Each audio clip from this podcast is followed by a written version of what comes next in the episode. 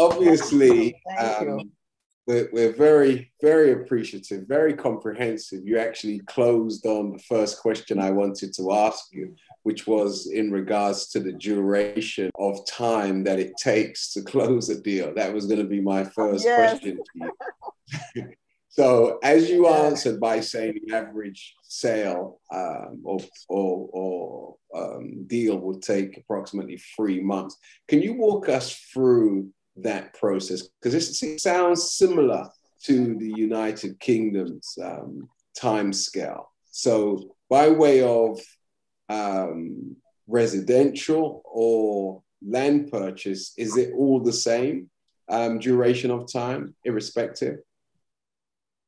Yes, it takes time for the title to be prepared. Okay, so the first thing you would do, like I said before, is you have to identify the property you want. Your, your realtor will help you. I will help you to do that. And then we have to do, we have forms to fill in. The forms you fill in, I have listed. And then we will then send the information off to your attorney. So the attorney now takes over from there. And he, you pay the 10%. Usually we ask for a 10% deposit usually we ask for a 10% deposit. So yeah. we you pay that over to the attorney, not to anybody else. Please remember. Uh, once you've paid over to your attorney, he takes over and he sends off the document. So the document now has to go to the other lawyer. So each person has a lawyer. You have a lawyer if you're buying, the person who's selling has a lawyer, and they do a little bit of negotiation in the in the back. Um, can I just stop you there and ask you? Can, can I just stop you and ask you, in regards to sure. the, the, the, the lawyers, is each party responsible for the fees for their own lawyer, or does the purchaser have to bear the cost of the seller's lawyer? Uh, for the, I had said that um, the attorney's fees an average of 3%. So if you are selling, you have to pay that 3%.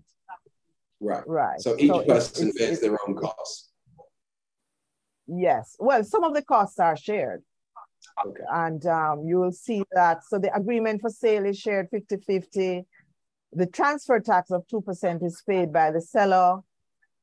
The stamp duty is a flat fee of $5,000, which is shared 50 50 again.